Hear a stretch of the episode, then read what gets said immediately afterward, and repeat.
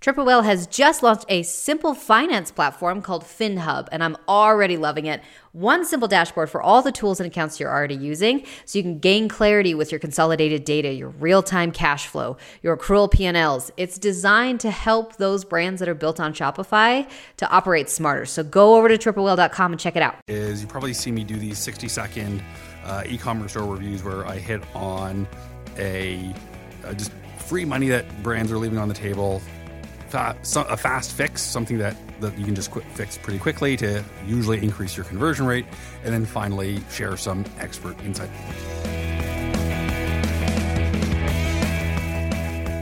I know that we were chatting a little bit before, and you have some good answers for all three. So I would love to hear your top three takeaways. If someone listens to the podcast and then they, their iPhone breaks and this is all that they hear and they never listen to another podcast again, what are you hoping those three things that they take away are? Hitting on fr- some free money, fast fix, and expert opinions. So number one, a fast a fast fix for the website that honestly a very a very small amount of brands I've seen are doing it. And for some reason, like no shop Shopify temp, uh, you know, pre-made theme has it.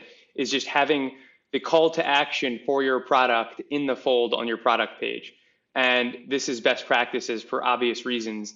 And I've seen this this call to action, you know, to, to buy the product now, to cart, whatever, just all over the place. Like I've seen in, even in some, it's like you have to scroll down three times, and it's just such a small fix that has such a large implication on your overall, in this case, add to cart rate, which then ends up affecting your conversion rate, right? The higher add to cart rate you have, the higher conversion rate you had because it just moves in a correlated manner.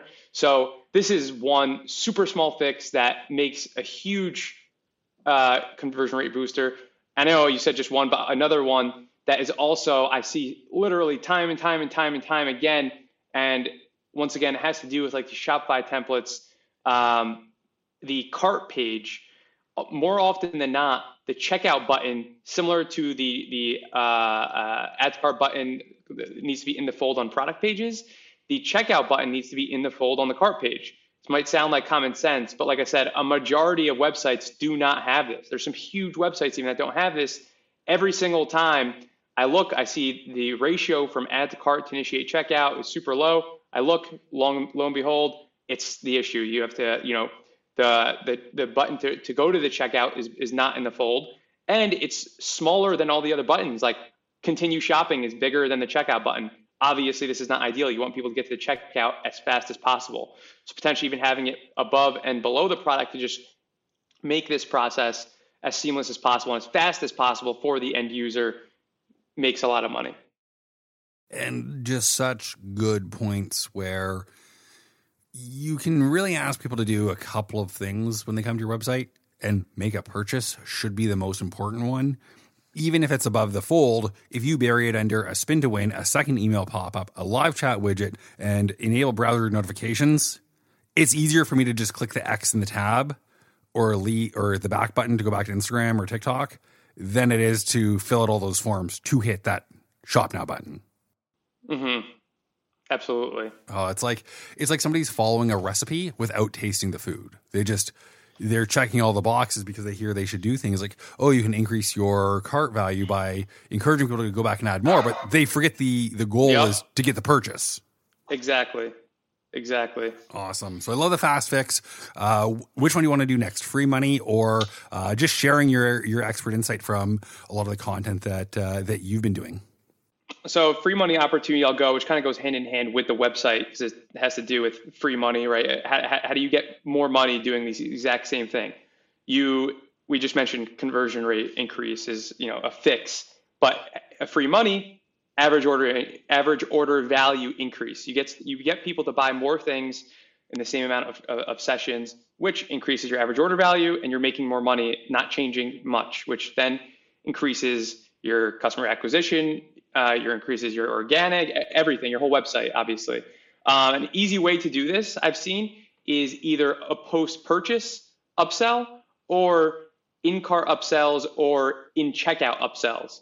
Um, the one thing with in checkout, at least on Shopify, obviously you need to be on, well, not maybe obvious, but you need to be on Shopify Plus in order to customize your checkout page. And if you're not, you will not be able to do this. But um, having it having upsells in the cart page is also um, doable, especially uh, as a little bonus if brands have the little tiered thing. So you know, the more money you spend, the more discount you're getting, or buy the more, more you save spend, more. buy more, save more type concept. And if you have that in a, in a seamless uh, process along with the products right there in the cart for them that go along with that product, we recommend Rebuy is a really great option for both in the cart and in uh, in checkout experience. Post purchase, we we CartHook and Better Cart are two great options. Um, so yeah, uh, free money, increase that average order value. Those are three different ways right there to increase the average order value. No, that's awesome. And I've used ultimate special offers before for uh, spend fifty dollars, get a free unit or a promo item. And have you seen AOV Boost by um, August Noble? You said August Mo- August Mobile is the name of the. Of the no, software? it's um uh, a gentleman, August Noble. Oh, that's his name. Yeah, August. August Noble. He ran paid at SnackNation, and then he built AOV Boost. So if you haven't seen it, definitely check it out. It, it is only for Yeah. Shopify Plus, but it just it looks nice and it matches the website in a natural way. That's not uh, super super tacky. Is the only way to to put it. Like some of them are just again, just because it works doesn't necessarily mean it's good for your your visitors. Yeah, absolutely. Let's jump into it because uh, this is why I wanted to bring you on the show. I would love to hear some of your expert insights on some of the strategies around content for Shopify merchants.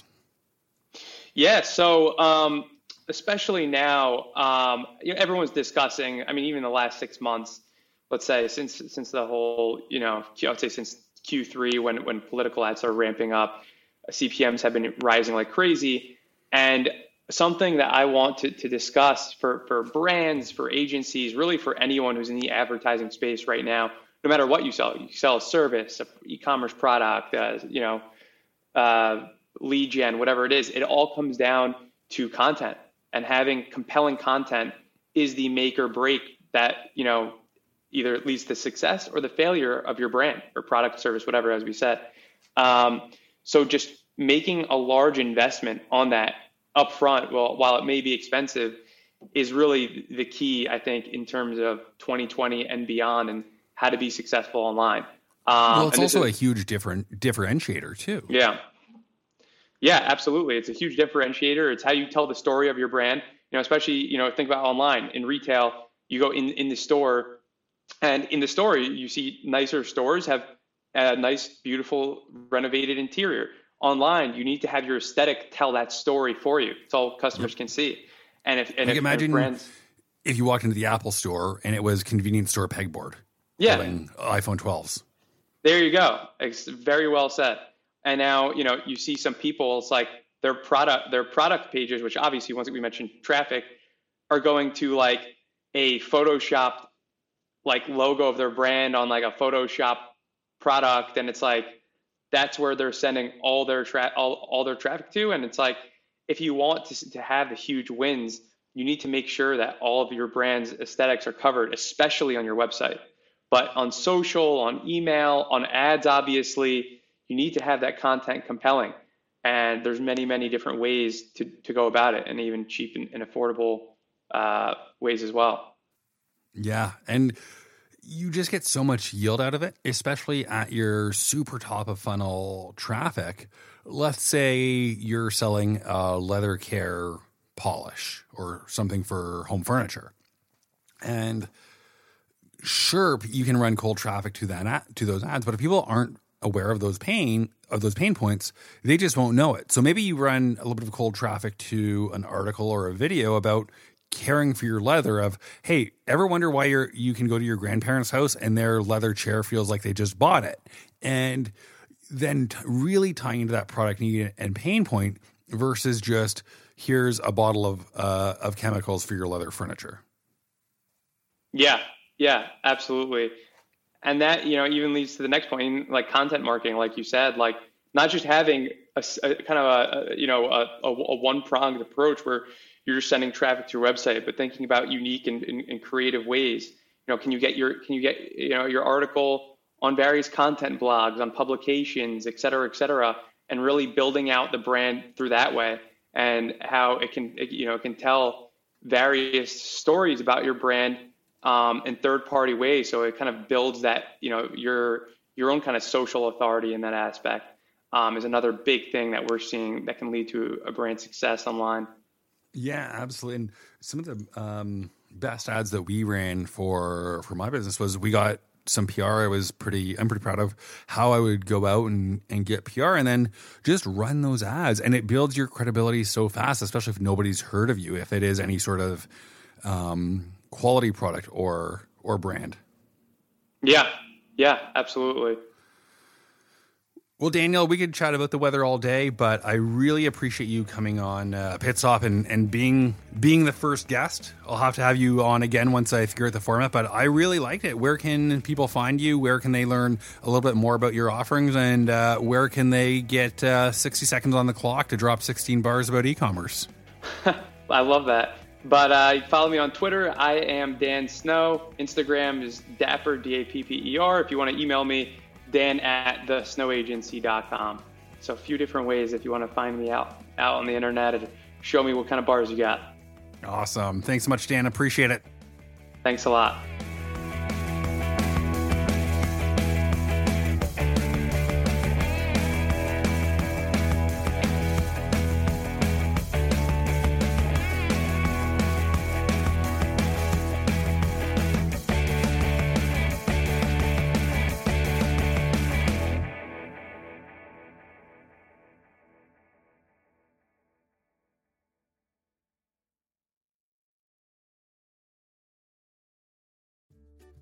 Baking Steel switched to OmniSend and immediately saw a lift in revenue. They started automating their welcome series, cart abandonment series, and their post purchase messaging. Just like Baking Steel is the perfect upgrade for your kitchen, OmniSend is the perfect upgrade for your Shopify store's marketing automation. 70,000 customers, from home and kitchen brands to consumables and everything in between, trust OmniSend. If you're not using a marketing automation platform that connects directly with Shopify, what are you waiting for? Don't leave revenue on the table this BFCM. Triple Whale is doing some amazing things nowadays. They're developing just a huge range of tools to help your brand stay informed and scale. And Whale Mail is where you can get all these details. So head over to triplewhale.com and sign up today.